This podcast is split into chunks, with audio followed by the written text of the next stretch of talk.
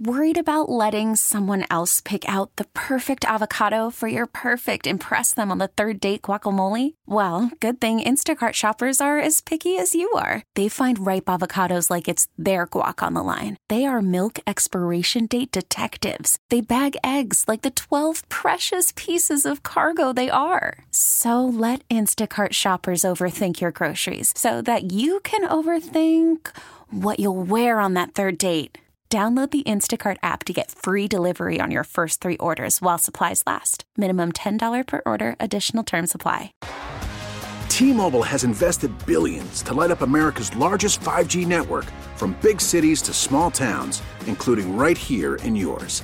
And great coverage is just the beginning. Right now, families and small businesses can save up to 20% versus AT&T and Verizon when they switch. Visit your local T-Mobile store today.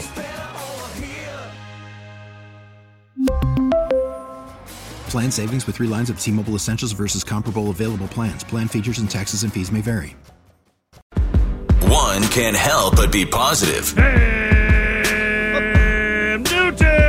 The other can't help but be negative. Bleep you, you bleeping bleepity bleep. The only thing they seem to agree on is that they can barely agree on anything. Blah, blah, blah. I'm Andy Hart. I'm not happy about this. It's sports radio for the passionate fan. What's up, Nick? And grumpy dad in all of us. That is just so stupid. Fitzy and Hart. Yes, I've been listening, Andy. On Boston Sports Original. I like the way Andy Hart does it. Might have Nick just take over. WEEI. Robert Kraft has been very disappointed with the way this season has unfolded, and people that are close to him relayed to me that that disappointment has been so extreme to the point that he has strongly considered moving on from Belichick. But these people also tell me, Greeny, that no decision has been made at this point, and that's why this final meeting will be so important. Limbo, the in-between, the nethermead, the phantom zone. This is where we find ourselves the day before the final game of what should be basically a meaningless, benign, innocuous game between a 6-10 and 4-12 set of squads, division rivals, longtime nemeses. Can't really call them arch rivals because on one side of the arch you have a team that wins all the time, and on the other side of the arch you have a team that loses all the time. And yet somehow, some way, there is this bizarre feeling, a foreboding feeling of significance, of history, of relief, and possibly dread entering Game 17, Week 18 of the 2023 season, which technically takes place in 2024, between the New York Jets, a team Bill Belichick once was HC of for but an entire day, and the NEP, New England Patriots, who he migrated to 23 days after resigning as HC of the NYJ and has stewarded for 24 seasons, most of which have been inordinately successful, the last few not so much, which is what leaves us at this massive potential crossroads. And oh, but the backdrop, Andy Hart, the backdrop of a snowstorm coming. When I say there's a storm coming, everyone, people can say, yeah, no, literally, I see it outside, guy. Oh, no, there could be a different storm coming altogether. It is poetic. Could it potentially be just? All I know is no matter what happens, everyone's not going to be happy. And that's where I find the start of today's program. It is a 2-hour edition, a Saturday brunch time edition of Fitzy and Hart, the Six Rings guys, your Patriots pals, here on Boston Sports Original, 93.7 FM, WEEI, and WEEI.com. You can call in just in case you're that last person in New England who hasn't made their feelings clear about Bill Belichick and the future of the New England Patriots on sports radio by just simply dialing up 617-779-7937. You know what? If you're in line to pack at the Market Basket or at the Shaw's, if you're actually in the store or in line getting your bread and your eggs and your milk, because apparently everyone likes making souffles when there's a nor'easter in the area, go ahead and give us a call. We are here for you right up until 2 p.m. Now, perhaps you just want to text and weigh in digitally with your feelings. Go ahead and do that. Joe Braverman, producer extraordinaire, will be monitoring your digital thoughts at 37937. And, of course, the socials at WEEI, at Six Rings Pod, and we are at Jumbo Hart and at Fitzy GFY. It's the Foxborough fanboy and the Gridiron Grinch.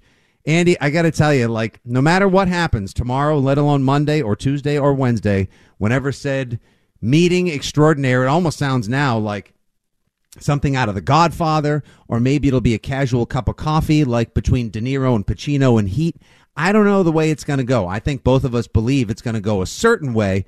But again, like I said just a few minutes ago, I can't imagine that whatever transpires this week, potentially the franchise shaking loose of their greatest head coach, arguably the greatest head coach in NFL history, is going to leave. It's going to, no matter what happens this week, it's going to leave some people happy, some people relieved, and some people extremely dissatisfied. And some of those people will change their minds in weeks, months, and years when they look back on this. And that's, I'm interested to see how this all plays out. I think it's a foregone conclusion. I think Bill is already the former head coach of the New England Patriots. I do. I just, the meeting, I'm not sure what exactly the meeting is going to entail, if it's an exit interview, if it's an exit strategy plan, because I do think that is the most interesting part of this now is, do they come up with, and I just said this in the crossover with Ken and Curtis, can they come up with sort of a plan where, hey, this is what you want, this is what I want, here's a list of teams, would you go there if I could work a trade with them if they become interested, that kind, or are you just going to retire if one of these X number of teams don't step up to the plate, if you find like Tom Brady there's less suitors than maybe you would normally expect. I think those conversations are really interesting because that will decide the future of the Patriots in terms of compensation, the future of Bill Belichick in terms of what he does next year, the year after, and maybe how this is viewed in the end. Yeah, I for the longest time, first of all, I think a lot of people tried to ignore this entirely and just didn't want to face facts. Well, people were arguing it's Belichick's fault. It's not Belichick's fault. He's still the best coach. Who's going to be better than him? Probably no one on the immediate side of things. But some people believe that there actually will be better immediate coaches because he's lost his touch. It's Bill Belichick, the general manager, that has damned Bill Belichick, the coach. Well, just get a new personnel guy. But what if Belichick doesn't want to let a new personnel guy come in? He doesn't want to release power. Maybe it'll actually make it easier for him. And then, of course, this is all compounded by the Herald piece that we read, the excellent, insightful, well-sourced-out piece by Doug Kyed and Andrew Callahan. And if you missed Andy's chat with Doug Kyed from the Boston Herald, he, alongside Andrew Callahan, putting together the inside story of the Patriots' fall to rock bottom in the Bill Belichick era, the piece that rattled the cages of Patriots Nation just a couple days ago. Head on over after our show today to the Six Rings Pod. Great chat between Doug and Andy this week, kind of putting together exactly how that piece came to be and what those guys did, the lengths that they went to put it all together. And also just kind of like registering the seismic surprise and shock throughout a lot of people. Like, there was this feeling, Andy, coming out of last year that there's no way the Patriots could fall any further. That had to have been rock bottom. How embarrassing it was to go 8-9, just a couple of years removed from Tom Brady and a Super Bowl run. Egads, another losing season. You can't blame it on COVID. You can't blame it upon the immediate departure of Brady. So obviously we're bringing in a familiar face and Bill O'Brien. Patriots are supposedly have another excellent draft. The defense looks great. We should have playmakers that suit the skills of Mac Jones on offense. LFG, here we go, back to the playoffs. And to have a chance to finish at best 5-12 and 5-12, and we'll get into this later as well, and the emotional pretzel Patriots fans and Jets fans find themselves looking forward to tomorrow's game, to think that they could actually cut their win total from last year in half and be twice as dysfunctional in the process.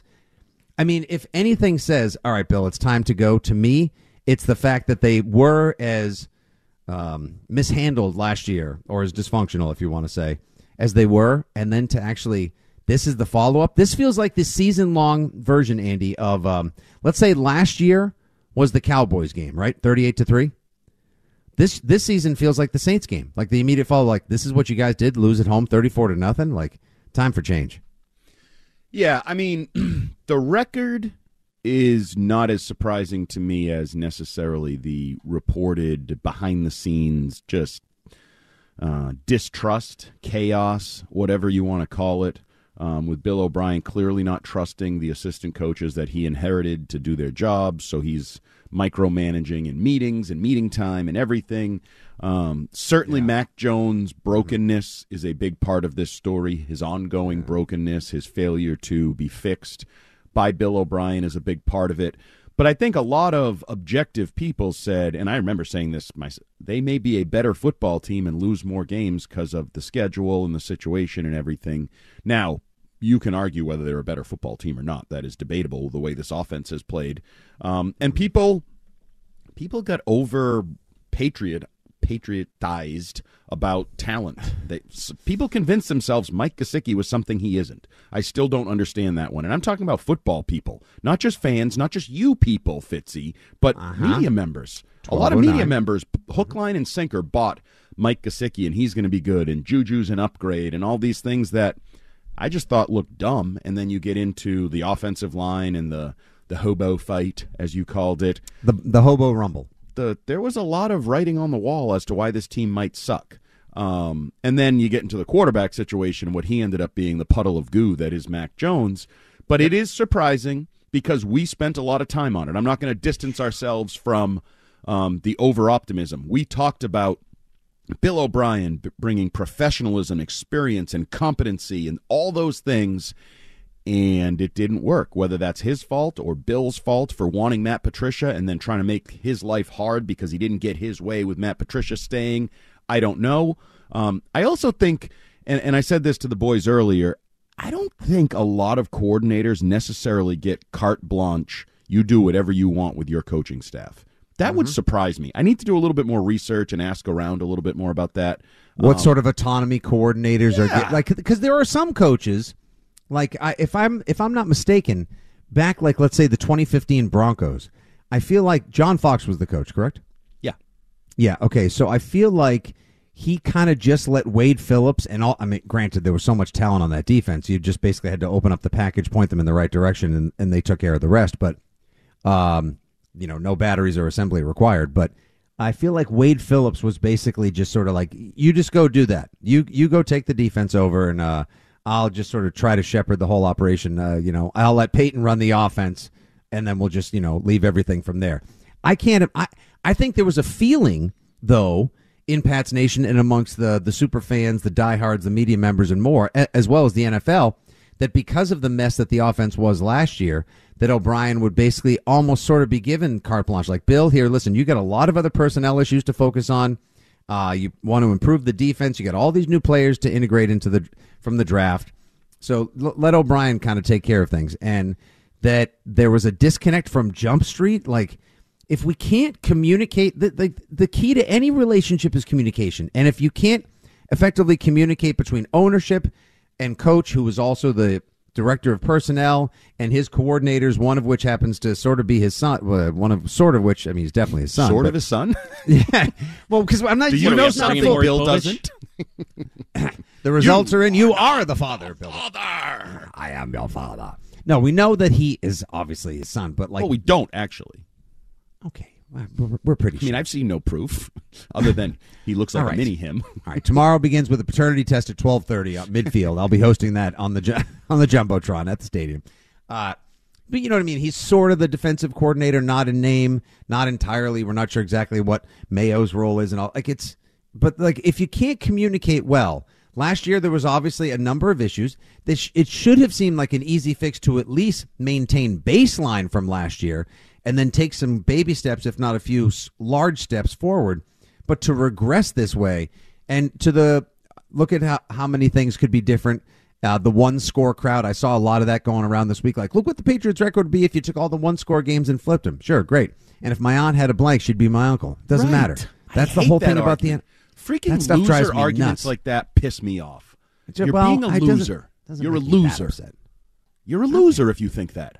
Because you know what? Did you look at that list? And flip the one score. Like, all the good teams actually stay good teams. It's the bad teams, some of them, that flip. There was the Bears, I think, flip in there. Like, you win or you lose. Those games, we used to mock those games, and now we're bringing those up as arguments. Oh my God, it's so embarrassing. Yeah, no more excuse making, because think about how many times this Patriots team on its way to playoffs, AFC championships, Super Bowls, and duck boat parades, how many times They won games that were one-score games. Right. Like, wasn't that the hallmark of the team in the, in the start? Like, Super Bowl 36, three-point game. This is like six kicks. You never exist as Patriots. Exactly. That's sort of like, well, if your dad doesn't meet your mom in that bar that night and convince her to go home, then next thing you know, 4 years later, there's no you, bro. So it's just that's how it goes. It's just ridiculous. It is. Yes. Live with the present, live with the results on the field, and make them better, and that's what the next few days are about. A lot of mistakes were made along the way, and we didn't end up here by accident. This is not some capricious decision. This is not a whim. This is not an overreaction or an emotional decision being made. This has been building for a long time, if, in fact, it does turn out to be what we think it's going to be, and that would be an uncoupling of Bill Belichick and Robert Kraft, the Belichick coaching tree and family from, or at least Bill Belichick, from the New England Patriots, who he has stewarded and shepherded for almost a quarter century now.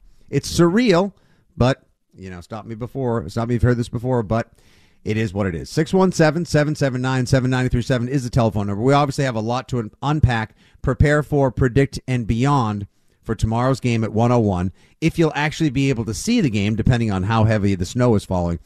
Joe Braverman, do we have a can we effort a latest forecast at some point during either trending or the program as well? I keep getting conflicting reports that it's going to be an onslaught of the white stuff. We just had the weatherman Curtis in. I should have grabbed info from him when he left. Okay. Well, I you know, an amateur weather. It's okay. We got Google. Okay. Google will just have to Google, Siri, Alexa, whoever's playing along. The latest forecast. We'll give you all that and how that may affect conditions getting to the game itself, who you're rooting for. Are you actually rooting for your own team? Do you want to see Belichick win in his farewell? We know both sides, Andy, from our conversations this week on the podcast and beyond are torn.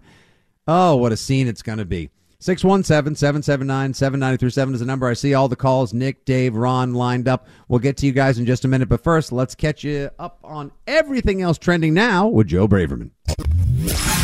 Now, here's what's trending on WEEI. But before we get any kind of weather report, I'll tell you about the Celtics, who easily took care of the Utah Jazz last night, 126-97.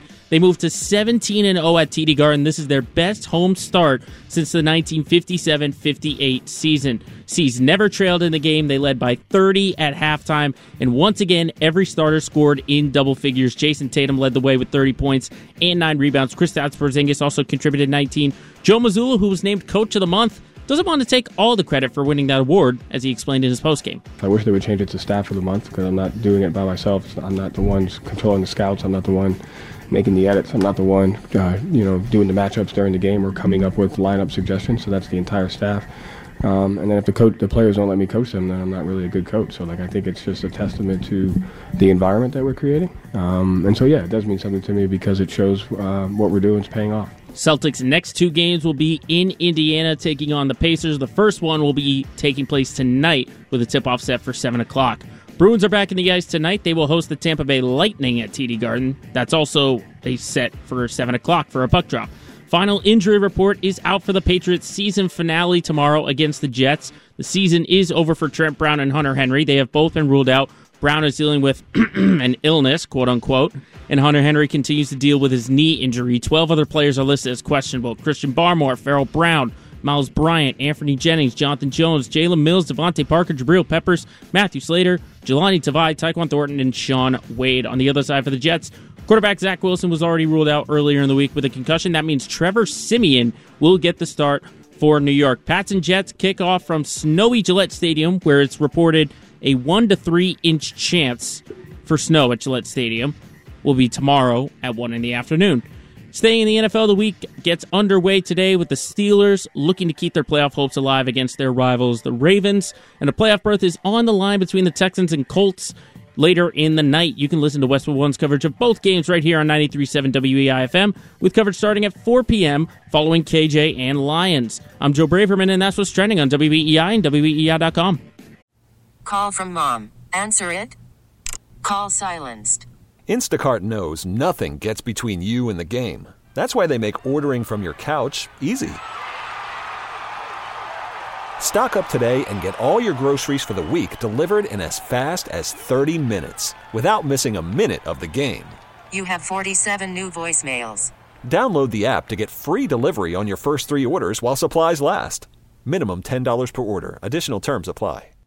Odyssey celebrates Mother's Day, brought to you by T-Mobile. You can count on T-Mobile to help you stay connected on America's largest 5G network. We get it. Attention spans just aren't what they used to be. Heads in social media and eyes on Netflix. But what do people do with their ears? Well, for one, they're listening to audio. Americans spend 4.4 hours with audio every day. Oh, and you want the proof? Well, you just sat through this ad that's now approaching 30 seconds. What could you say to a potential customer in 30 seconds? Let Odyssey put together a media plan tailor-made for your unique marketing needs. Advertise with Odyssey. Visit ads.odyssey.com. Bill, with this being the last week of the season, I'm curious, your outlook on when it's the final week of the season, whether it be in the regular season or in a Super Bowl. Just what are those weeks like? What are those weeks like for you? Yeah, as I said, this week is, about preparing for the Jets, and then, there are a few things that happen after this game that we have to take care of, and so that's really the foreseeable future.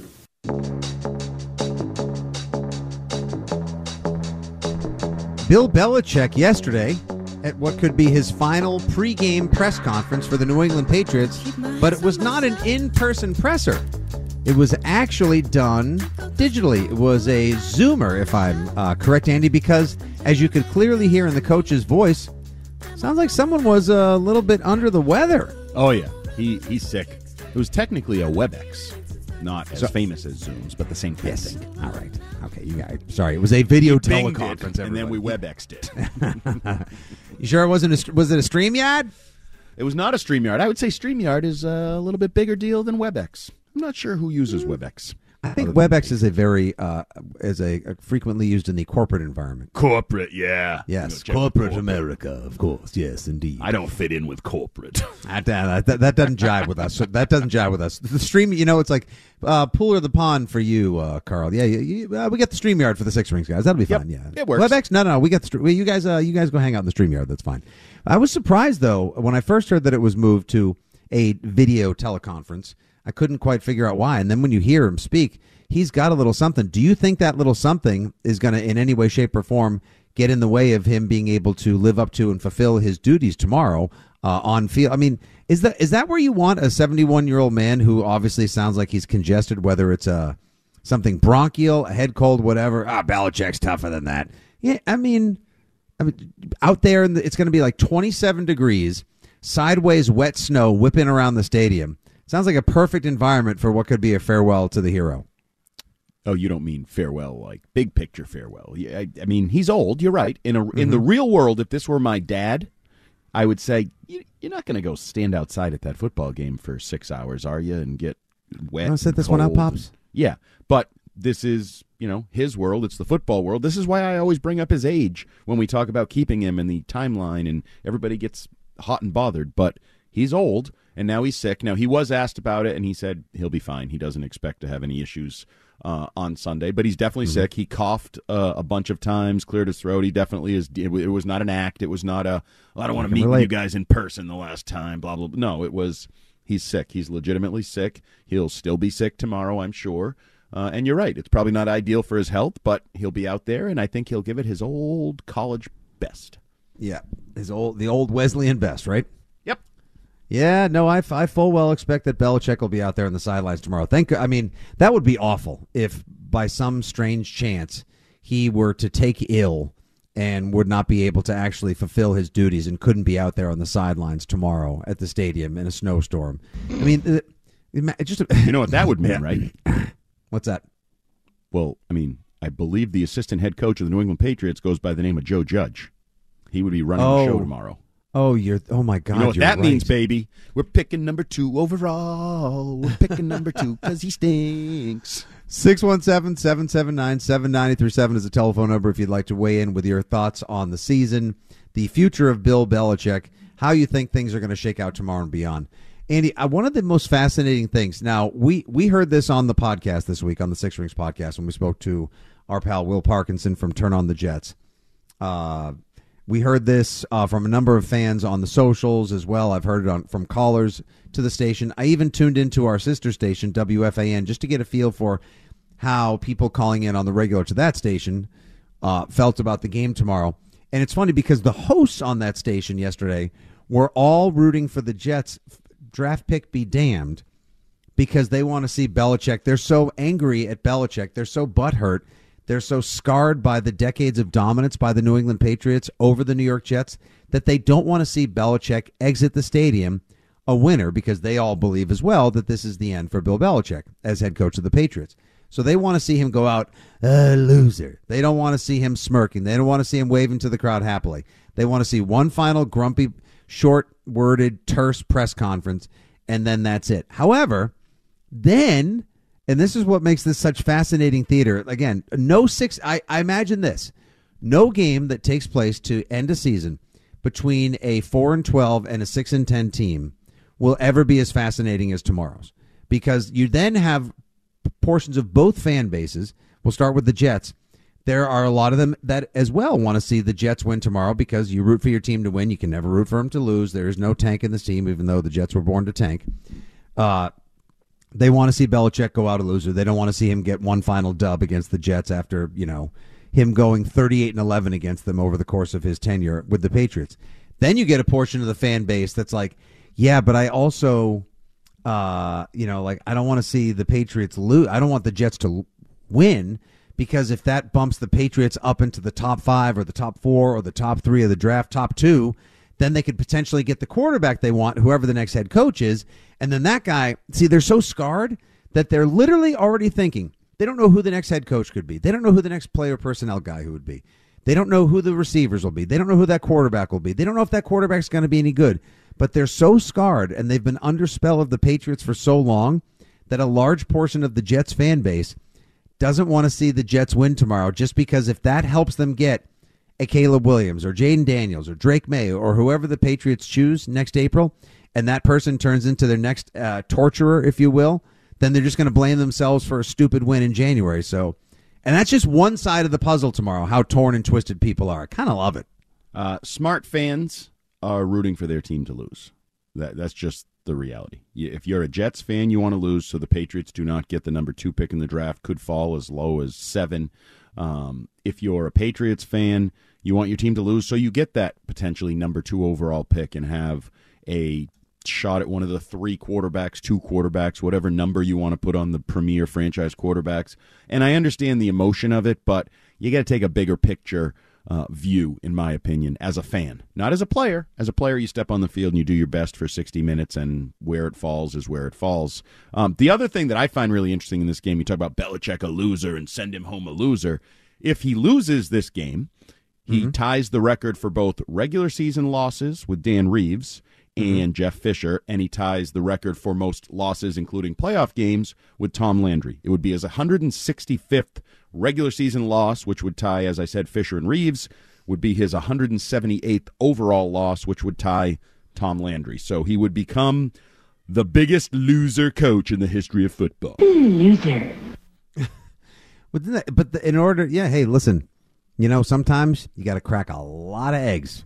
Got to break a lot of eggs on the way to making a decent omelet, or in this case, quiche, souffle, frittata, whatever it is that your egg dish of choice, whatever it is, you still got to break a lot of eggs along the way. So got to get a lot of losses in order to get a lot of wins. Just buy the egg beaters in a pre-broken gallon. Oh, that's cheating. Just pour that in there. No eggs are broken. That's cheating.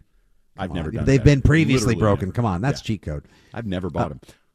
Oh, what a loser! Imagine if he's the losingest coach in loser history of loserdom and losing. I have a feeling, Andy, history is probably not going to remember him as the biggest loser. Probably not. Just something tells me that he's probably going to be remembered for few other things. Those 6 rings? I mean, those outweigh. How about the 8 rings? I mean, well, granted, 2 of them didn't come when he was a head coach. 6 of them came as a head coach. I don't fall under the, he's got 8 rings. You got 6 rings. You're the head coach. That's how we do this around here. We don't give backup quarterback rings. That's what it says on the boat. Stupid. Whatever. The boat says 8 rings. Yes. And which a name he stole from Jimmy Johnson. The podcast is called 6 Rings. Yeah, we don't call our podcast 8 Rings because we're not celebrating the life of Belichick. We celebrate. We're not celebrating coordinators. It's about titles as a head coach or a starting quarterback. You don't get the win if you're the backup quarterback. Like, I've never understood that. Jesus, right. It annoys me. Why am I in a mood today? I'll tell you exactly why. Like, I'm exhausted because today. It's another day. No, yeah, because it's a day that ends in AY. Frickin' mouth, punk. Well, whoa! See, wait, hold on a second. Did you just scold him and try to put him in a paternal corner? I called him a punk. Well, I'm like twice his age, so. Oh, okay. Is Joe Braverman's a punk? Yeah, right now I felt like he was being a bit of a punk. I'm in a mood. I'm fighting people on Twitter who tell me the Patriots will never, ever go to another Super Bowl. What am I going to talk about if Belichick loses his job? The Patriots. I'm sick of this mentality that Bill Belichick is the Patriots. Bill Belichick is not the Patriots. The Patriots existed in the 60s. They went to a title game. They existed in the 70s. They should have gone to a title game. They existed in the 80s. They went to the Super Bowl. They existed in the 90s. They went to the Super Bowl with Belichick as an assistant. They go to the Super Bowl every decade or are in line for a title, a true contender, every decade of their existence. They are not Bill Belichick's team. They are the Patriots, currently owned by Robert Kraft, but he could sell them too. The organization, the football team, the logo, the history, it's bigger than any singular man. And these people that are in Bill We Trusters and like, Bill made this team and I'm not even going to root for this team anymore. You, my friend, are not wanted. Exit Patriot Nation, stage left, because we, as a Patriot Nation, will continue to exist just fine. Thank you very much. I for one, co-sign on that rant and those feelings. I know you made those clear a few weeks ago on the Six Rings podcast. But people keep saying it. People keep bringing it up. But I don't get it. Bill's gone. It's over. No, nothing's over. This is not a college football program that came from the absolute dead heaps and that no one had ever heard. We're not talking about like Liberty University and all of a sudden like someone actually helped them turn the whole program around and that he's going nowhere else. So like you let him, work his way out. Like, we don't handle professional coaches the way we do these collegiate deities. Sorry, we don't. He's actually, but if anything else, as we've come to learn, and if we're to believe all the stories of, Kraft, and I know Robert Kraft is, people are torn on Robert Kraft's involvement as well in all of this. Should he have taken more action years ago when Belichick was ready to move on from Brady? Should he have said, no, Tom is staying here. He's going to retire this way. He sides with the coach. Brady leaves. Supposedly, Belichick tells him that his performance was declining. Oops, all you did was piss off Brady, motivate him, and then he went down and put Tampa on the national stage and brought them to the playoffs 3 straight years, to the divisional round 2 years, and once all the way to up and winning a Super Bowl, Tom's 7th ring. So now, if the whole entire idea was, hey, I've convinced Robert Kraft that I'll be able to turn the program around and things will, and everything's gonna make a ton of sense in just a couple of years. Let me just put it together for you, and I'll show you. And this is what you've got. You've got an offensive coordinator who's frustrated and doesn't feel like he was given the tools, the personnel, and the authority he needed to help turn the program around. You've battered and bruised your supposed franchise quarterback to a point where he's just an absolute puddle of his former self and may not be good to play. He's Chuck Knobloch, the quarterback, and he's not going to be ready to play again in the league anytime soon, or he's going to need a massive rebuild and reclamation. You've got an offensive line coach who left halfway through the year because he was sick, if that's what we are to believe, and I'm not going to question those reports. But I hear in this piece from Callahan and Kyed that the offensive line coach is yelling out loud, having a shouting match with the pro player personnel dude, Matt Groh, who some believe is not qualified to do the job because they didn't give him adequate tools to work with. You and I were shouting from the rooftops the same thing all the way back in March, a month and a half before the draft. If guys like you and I, who are just a bunch of keyboard warriors who also have a couple of decorations in their fan caves and have watched a couple few games and choked down a couple hot dogs and beers at a tailgate before, Andy, if we're saying the same thing that other people that know the game and live the game and inhabit the game and are greats of the game are saying, then if your coach and your pro player personnel guys are ignoring it, obviously they've got a different agenda or they're just tuned out and it's time for change. Like, why do I almost feel like I have to apologize to say I love Bill Belichick, but I think the team, even though they're not going to immediately be better, the team will be better in the long run if they just make a change now. Because, and now I really mean it, you people, the monster that you and the Jerry Thorntons of the world and the Pink Hat fan base created is out of control. You guys are a lot like Mike Tomlin. when he created a monster named Antonio Brown and then he lost. We've never lost?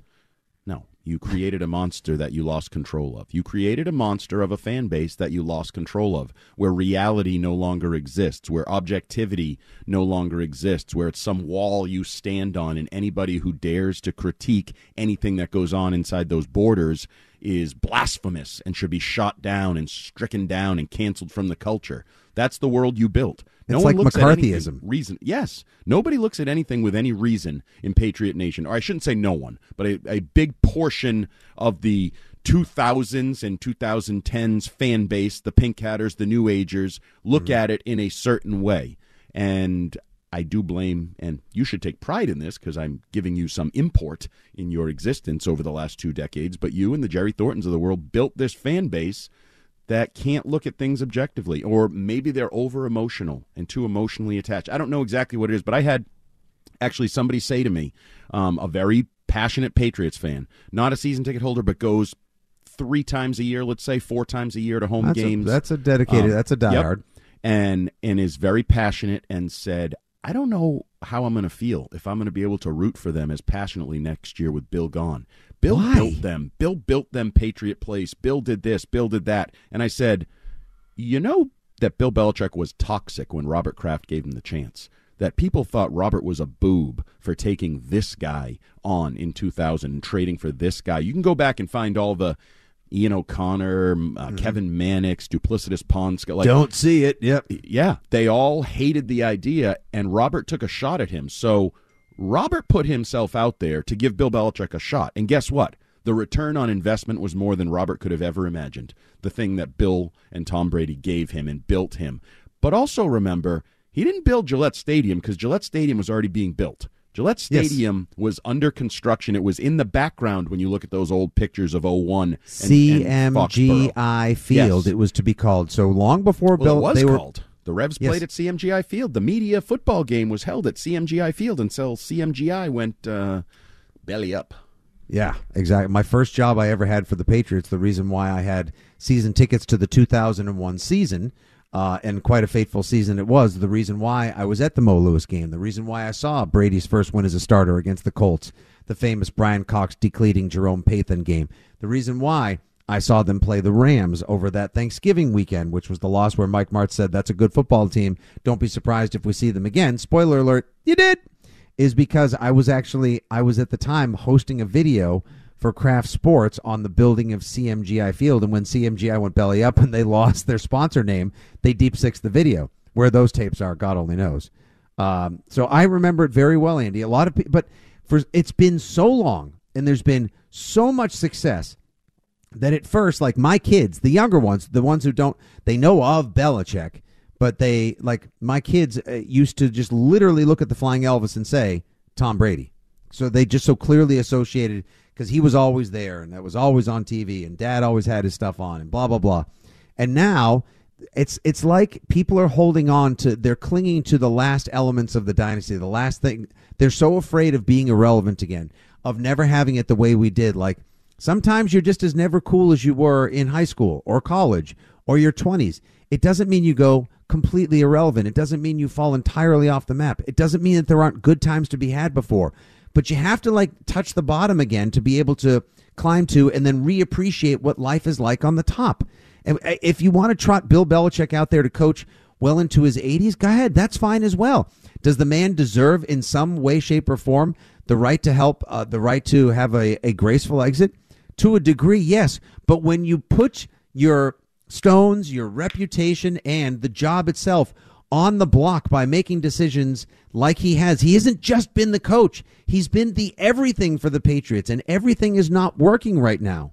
And that's why this meeting that's coming up this week, if you believe things will be decided at the meeting, are so pivotal. Or if, like myself and Andy, you believe that is a tad more procedural and things have already been decided and they're just going to discuss whether Belichick continues or Belichick is done entirely. I happen to be camp Bill Belichick retires. I know Andy is camp Belichick coaches elsewhere. And then some people that are lined up on the phone right now at 617-779-7937 are camp Belichick stays. Let's hear from them. Let's hear from you. Let's hear from everyone when we come back. It is a pre-Patriots finale edition on a cold and wintry Saturday. Fitzy and Hart on WEEI. I would put it, in my personal opinion and guess, this is Andrew Callahan guessing, no reporting behind this, is less than 50. Like, I think it's more likely than not that Bill Belichick is gone after the season, mutual parting of the ways. Again, there are people on staff that I know who were making plans for next season back in October. One of them has already left. Like, whether or not Ross Douglas was planning or that, I don't know. But that says everything you need to. And here's the thing I want to get across, because I go to those sources all across the building and just say, look, my job is to talk about you and get it right. And the best way for me to do this is to talk to you first and get your perspective. So set me straight. And that's where all this reporting comes from. Guys that wanted their truth heard about this, because I've been doing this for a little while now and talking to lots of people. So if they wanted their say, they contributed to this story, and that's how it came out. Not any speculation like I just made about Bill, but real hard reporting on what people told me about what happened and why this all unraveled the way it did. But you put on quite a show, really. Friend of the station, friend of the Six Rings pod, and familiar voice at the Belichick pressers and postgames, Andrew Callahan. He, alongside the great Doug Kyed, of the piece this week that pulled the curtain back on just how the operation has gone this season. And I don't think you really like the sausage this year, so chances are you probably don't want to actually see how the sausage was made, because it was even uglier than the sausage you were served, folks. That was Callahan yesterday on Jones and Mego with Arcand here on Boston Sports Original, WEEI. Again, everyone is levying and weighing in with an opinion on how they think things go come tomorrow, Monday, Tuesday, Wednesday, this week and beyond. But people who speak to people inside the walls of one formerly Brady place, people that know exactly what the operation has been like this year, that have experienced it firsthand, kind of help inform our perspective and worldview on this right now. And there's a reason why the trending thought, like Andrew said, is that Belichick will probably be Dunsky as the head coach of the Patriots, is because of the way things have gone this year as well. It's not just, Andy, do you feel like anyone's carrying an agenda into this weekend or into this week? Like, I don't feel like this is going to be done vengefully or spitefully or like, yeah, you never should have let Brady go. We can't wait to finally get you, Belichick. Like, this is the lump sum of so many things that have in aggregate led to a poor performance from a once great football team and franchise. Yes. I don't believe there's an agenda. I do believe I struggle with what Andrew just said. Mutual parting of the ways. So they haven't met. How can it be possible that they know there will be a mutual parting of the ways? How is that? I find that impossible, because there is a contract. There is a contract worth tens of millions of dollars. There's an asset in Bill Belichick with apparently, as Josina Anderson says, multiple teams in the NFC South. Maybe. Ooh, what would that look like, by the way? Right. But so are you just, I don't really, how do you know, how does Bill know that Robert wants to get rid of him? How does Robert know that Bill wants to leave? And how do we know it's going to be an amicable split if nothing has been met and talked about? Are we talking about intermediaries? So is the meeting useless? Has Berge and Jonathan met and they know that it's going to happen, and yet Bill and Robert haven't actually met? Is that the... Is this sort of a loophole, a little sort of... Have they sent ambassadors before they meet? Right. Like when Grant and Lee met at Appomattox, I imagine this is the least timely... least timely thing you've ever said, but go ahead. What, Civil War references aren't still in? Usually Andy, there does seem to be a bit of a civil war, and are we not about to make our way to the age of Reconstruction on the Patriots? No, there's no civil war. There seems to be a civil divorce, right? Like they can get along.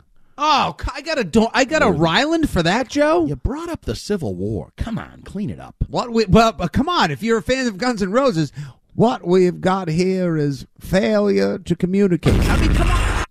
Two. Yeah. Oh, that's okay. It. This show stinks. But you know what? That's it. I resign as H of the F&H program. No, you're the F. You're not the H. No, I'm the H as host.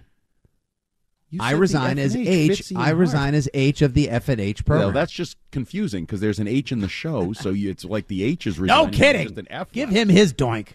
But do you agree with me that we can't possibly... Something's not accurate. Either the mutual parting of the ways can't be known right now, or they've had more communications than people are reporting. I mean, honestly, thank God. In a lot of ways, thank God the Patriots aren't trending towards the playoffs, because I don't want to get a popsicle headache trying to figure out what the Patriots' postseason solutions would be or what their path would be, Kornacki style. Although I have gotten an ice cream headache listening to Steve Kornacki, Peter Schrager, Dan Graziano, Jeremy Fowler, everyone else that has tried to explain to me what's going to happen with Belichick, what the path to the pick is. They could get a 2 if they finish like this, and this happens to this team, and this team defeats that team, and what the strength of schedule is, but they could also end up all the way down at 5. And God, yeah, please, I have not enjoyed that. I got a lot of things on my mind right now. And they haven't done a great job in simplifying it for me. There was a point where Peter Schrager tried to, when he said simply, Patriots lose, Falcons win, you have number 2. That's it. That's all I want to hear. Right. That's my language. You're speaking my language. And then it's like, well, they can't fall below 5 unless crazy stuff happens. And it's like, well, then they can. Like, that's not how analytics and facts and formulas work. Like, run the numbers for me and give it to me straight, doctor. Give it to me. I'll take a shot of whiskey. Just give it to me straight, doctor. Because if they pick 7th, holy Moses, will that be a disaster? Who knows? Who knows who's going to be making the pick, which direction they want to go with the franchise, who they Gerard Mayo, Adam Peters will be making the pick. I don't know. If you can get me Adam Peters, now we are cooking with gas, folks. Not in the know, he is the assistant general manager, currently with the San Francisco 49ers, who alongside John Lynch has been helping make all the picks the last several years. And damn, if one team has drafted well, look at that roster. They nailed that Trey Lance pick. They also just lost another cornerback. I'm actually concerned for the 49ers in the postseason because, like, their starting corners. No, they still have Charvarius Ward, but they lost I forget his name. They lost another one too. I think an Achilles injury the other day. Like, their depth is getting tested on the back end. But today is not about the 49ers and their postseason chances. It is about you, the good people of Patriots Nation, the Foxborough faithful, and the future of your head coach who you have known for almost a quarter century. We go now, Andy, on the phones. Tim is in Natick. Hello, Tim, and good afternoon to you. Tim. Good afternoon, fellas. You know, I'm kind of torn because my logic and Patriots fan are kind of going at each other right now because – I want the logic says Patriots need to lose so we can get that higher draft pick, but the Patriots fan, I just have a hard time rooting for my team to lose when I'm actually watching the game. You know, I'm still clapping and cheering every great play. But I personally, I want Belichick back if he's just the head coach. And again, logically, I don't think that's going to happen. But as a fan, he's just too good of a coach where I don't think we're going to get a better coach. The GM duties he's got to get rid of. He's great at picking defense. He's awful at picking offense. And I think I don't think it's going to be amicable. I don't think Belichick. I mean, he's been here in New England now. This year is like 24 years. I don't think he wants to go anywhere. So, regardless of what they talk about, I don't think he's going to say, "Yeah, all right, you can trade me here. This is where I'll go." I think he's going to say, "No, I'm staying. You're going to fire me and pay me my money, and then I'll pick where I want to go." Appreciate the call, Tim. Enjoy the rest of the day and the storm as well. See, there's someone, Andy, who you know is a Belichick fan and would love to see him return as coach. I can't imagine that if Robert Kraft approaches him on the whole like, "Yeah, if we could just have you do everything, stop doing everything you've been doing the last decade and a half." I'm not exactly sure when Belichick stopped having any sort of other advisors or assistant general managers. Like, was Floyd Reese the last guy? Was it Dave Ziegler? Who was the last real, true personnel guy, like GM, that worked with him? For who? For Belichick. Like, when did the full autonomy that it seems he has now? Always. When did that? Always. When he arrived, then what were the roles of the Dimitrovs and the Piolis and same as Matt Groh? Oh, actually, I don't know if Matt Groh may have ascended to a slightly higher role, but they all took their cues from Bill Belichick. They were all middle management. They all organized the pro and college scouting department, had say, but in the end, it was always Bill Belichick. That's been since day one. Yeah. He got rid of Bobby Greer after the first draft because Bobby Greer was here organizing the draft because Bill arrived in February, early February, late January, whatever it was. So Bobby Greer was here to organize that first 2000 draft. Then he was let go. Scott Pioli ascended to that right-hand man role. Then Nick Caserio ascended to that right-hand man role. Then Dave Ziegler ascended to the right-hand man role. Then Matt Groh ascended to the right-hand man role. The only one I'm not totally sure on is Matt Groh, because Matt Groh might have taken a little more yoke over the collaborative last couple years when he said he's spending the money and he's drafting this. That's the only part I'm a little foggy on, but the rest of the whole time it was Bill Belichick's show. If you love football, this is the place to be. We do love football, and it has been the place to be just for not winning football in recent years, Matt, and it's quite unfortunate. You know, did Groh get his job because it was Al Groh's? Is it just another fob? That's one thing. If they do part ways, I'm good with the Friends of Belichick Society being a part of it. Now, to what degree there will be some lineage or legacy from the previous coaching regime into the next one, that, too, is up for grabs as well. Many things are on the table at 617-779-7937. When we come back, we'll continue to speculate as to what we exactly think will happen Monday in this week. Are you rooting for the Pats? Are you rooting against him? Where would Bill go next? We'll also discuss Matthew Slater and other possible farewells that you could be saying to favorite players and potential free agents at the end of it. And then, of course, we'll wrap up with more thoughts and your calls before we pass the baton at 2 o'clock. It's Fitzy and Hart on a pre-winter storm Saturday here on WEEI. We really need new phones. T-Mobile will cover the cost of 4 amazing new iPhone 15s, and each line is only $25 a month. New iPhone 15s? It's better over here. Only at T-Mobile, get 4 iPhone 15s on us and 4 lines for $25 per line per month with eligible trade-in when you switch. Minimum of 4 lines for $25 per line per month with auto pay discount using debit or bank account. $5 more per line without auto pay, plus taxes and fees. Phone fee at 24 monthly bill credits for well qualified customers. Contact us before canceling account to continue bill credits or credit stop and balance on required finance agreement due. $35 per line connection charge applies. See T-Mobile.com. We get it. Attention spans just aren't what they used to be. Heads in social media and eyes on Netflix. But what do people do with their ears?